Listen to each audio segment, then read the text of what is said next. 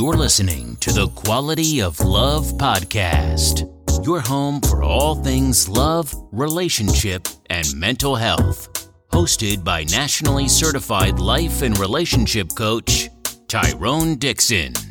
Sit back, relax, and get tips on creating the life you deserve without wasting any more time.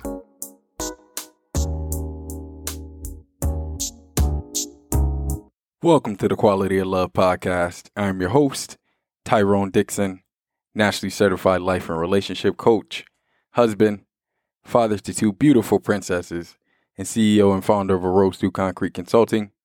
Thank you guys for coming out to take a listen in with us tonight. We really appreciate it.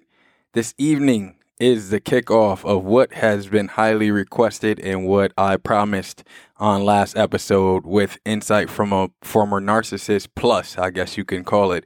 If you're um, not new to my audience, obviously, you know I do insight from a former narcissist question and answer episodes, along with my um, relationship episodes on each and every Wednesday evening at 8 p.m.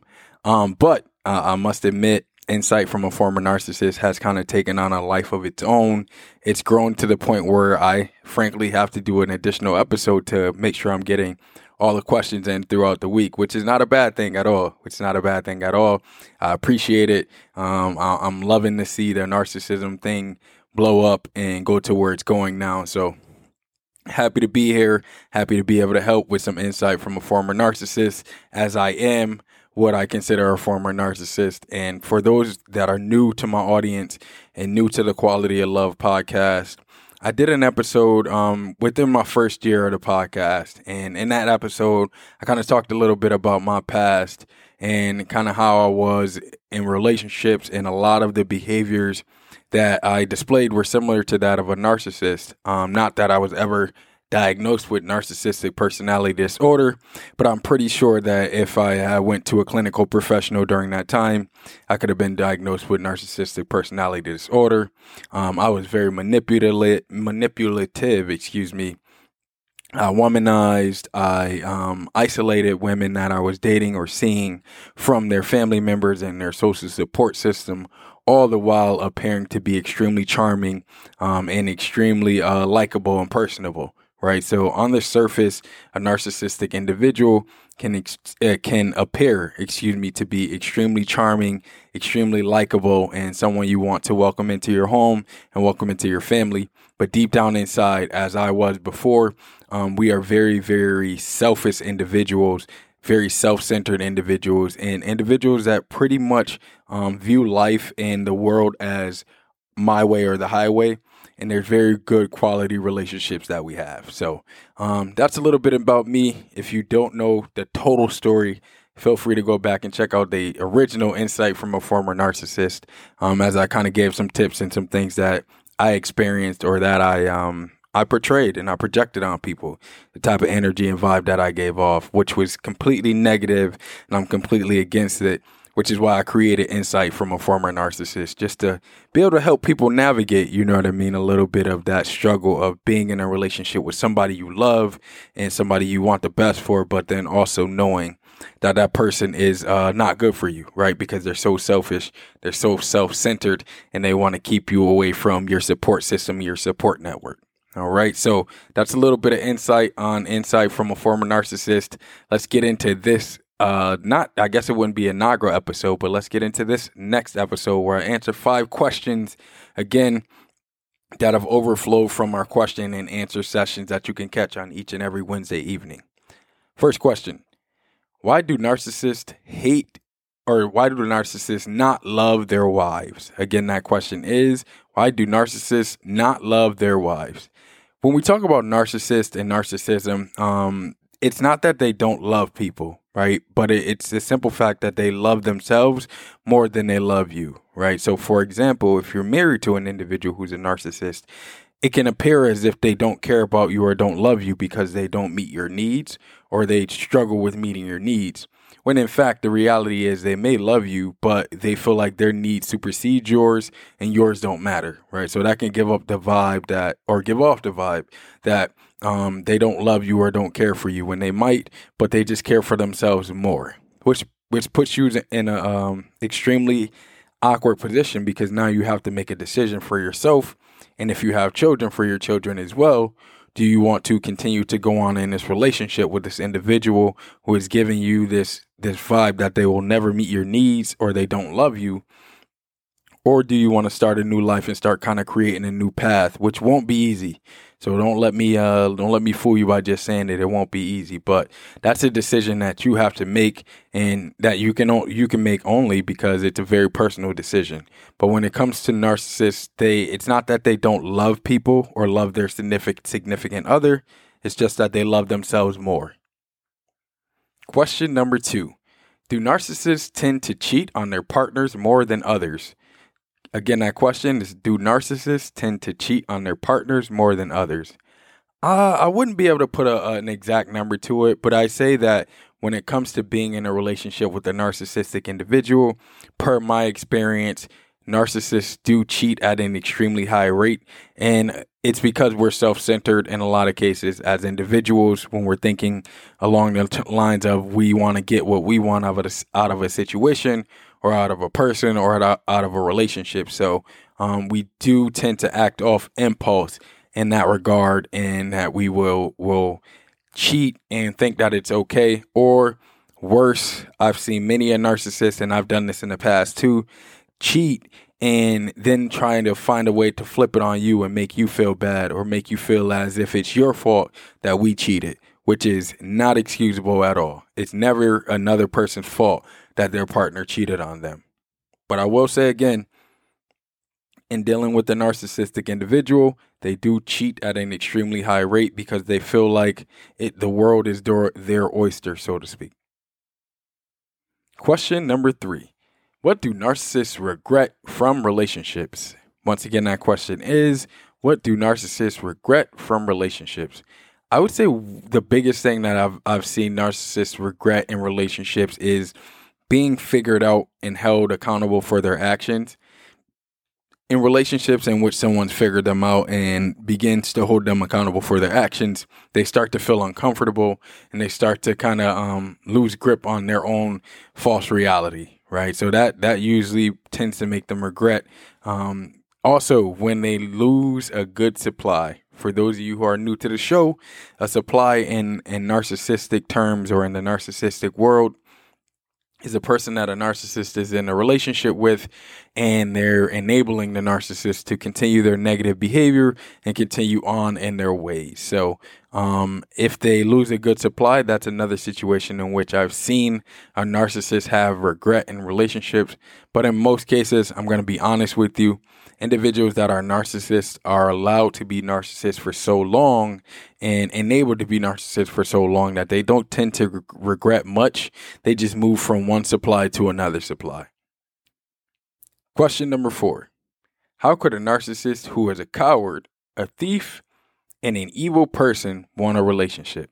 Once again, that question is How could a narcissist who is a coward, a thief, and an evil person want a relationship. Well, that's where those type of people thrive in relationships like that. Honestly, um, in relationships in which they can be covered by good people, um, in relationships in which good people tend to see the best in them and want the best for them, so they keep allowing them to display behaviors that's just generally unacceptable.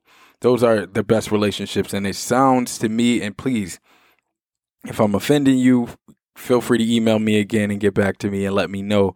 But it sounds a little bit like you're either in a relationship with a narcissistic person or recently been in one where you don't understand how they can be a coward and steal from you and be evil, but you still you're still with them right? So you are part of the the um, enabling of the narcissistic individual and letting them continue to, to display these behaviors, right? If you really want to um, put an end to these behaviors or put an end to a narcissist stepping out of line with people, hold them accountable for their actions, and you'll see that they'll leave you alone, and they may find someone else. Unfortunately, not everyone in the world is willing to stand their ground, but try to stand your ground and stay away from that person. And finally, question number five How do you stop yourself from taking a narcissist back? Once again, that question is How do you stop yourself from taking a narcissist back? That's a really good question. Um, what I've done in the past when I've had a relationship with a narcissistic individual is two things. One, I love symbolism. So personally, I'm I'm big on symbolism, big on visuals, um, and I learned this visual from neurolinguistic programming slash NLP.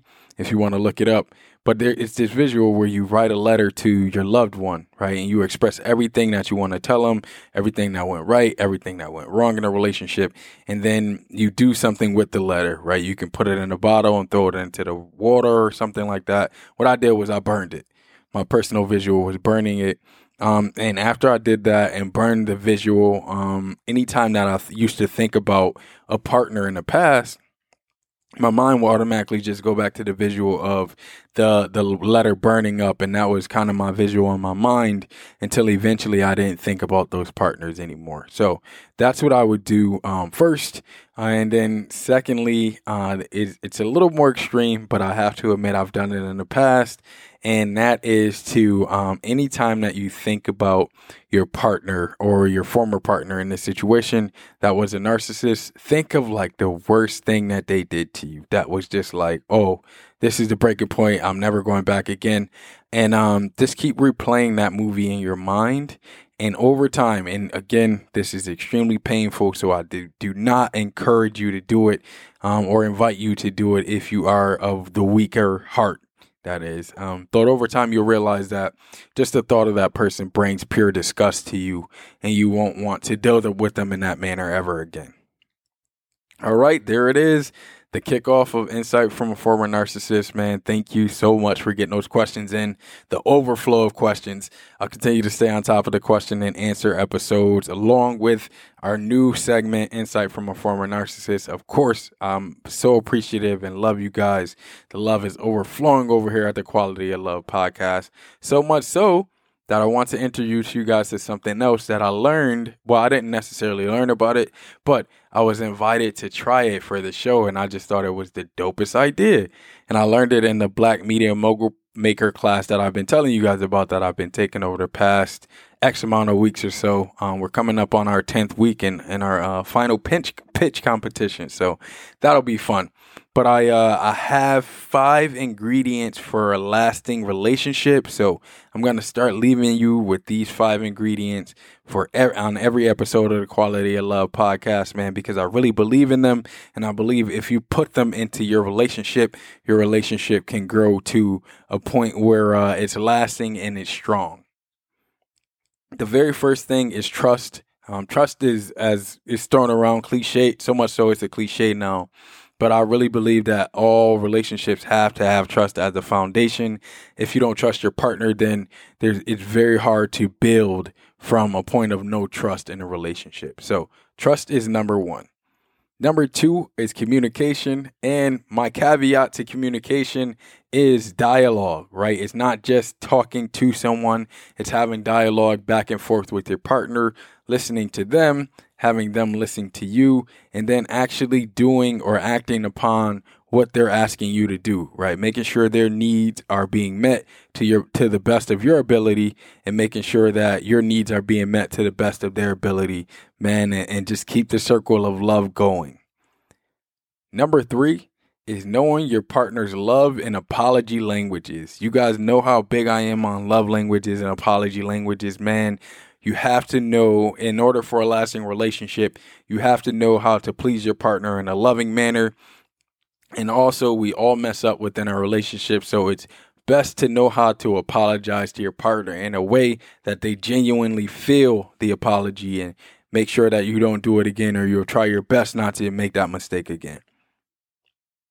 Number four is the ability to shift with dynamics. When I say shift with dynamics, dynamics and life, everything is always changing around us within relationships. So in all lasting relationships, one of the things that I've found that's that's to be true is the ability to shift with dynamics, right? So when you have kids, when you get married, um, when unfortunate death happens in families or when parents get more involved or less involved in your relationship, just having the ability to communicate and shift with the ever changing dynamics in life, I found has been pivotal to any person that has a lasting relationship that I've personally had a conversation with. And then last but certainly not least is unconditional acceptance, right? You guys know how much I love unconditional acceptance here at the Quality of Love podcast. I firmly believe in it. Unconditional acceptance is accepting your partner for exactly who they are, but also understanding that they're working to become the best person that they possibly can be. No relationship can exist, lasting relationship that is can exist without unconditional acceptance. I don't I refuse to believe that it can. And if you can prove me wrong, I dare you to try. Right? So those are the five ingredients. Trust, communication with dialogue, knowing your partner's love and apology languages, the ability to shift with the dynamics in the relationship, and unconditional acceptance. Five ingredients for a lasting relationship, man. That's all I have for you guys this evening. Don't forget to hit us up at TQLP 20 at gmail.com with any questions that you have. Again, that's TQLP20 at gmail.com. Or feel free to hit us up on our Facebook page, The Quality of Love Podcast. And we on Patreon too, man. So get those, get let's get some dollars up around here too. And remember, the quality of love and relationship that you have in your life will determine the quality of your life. Peace and love.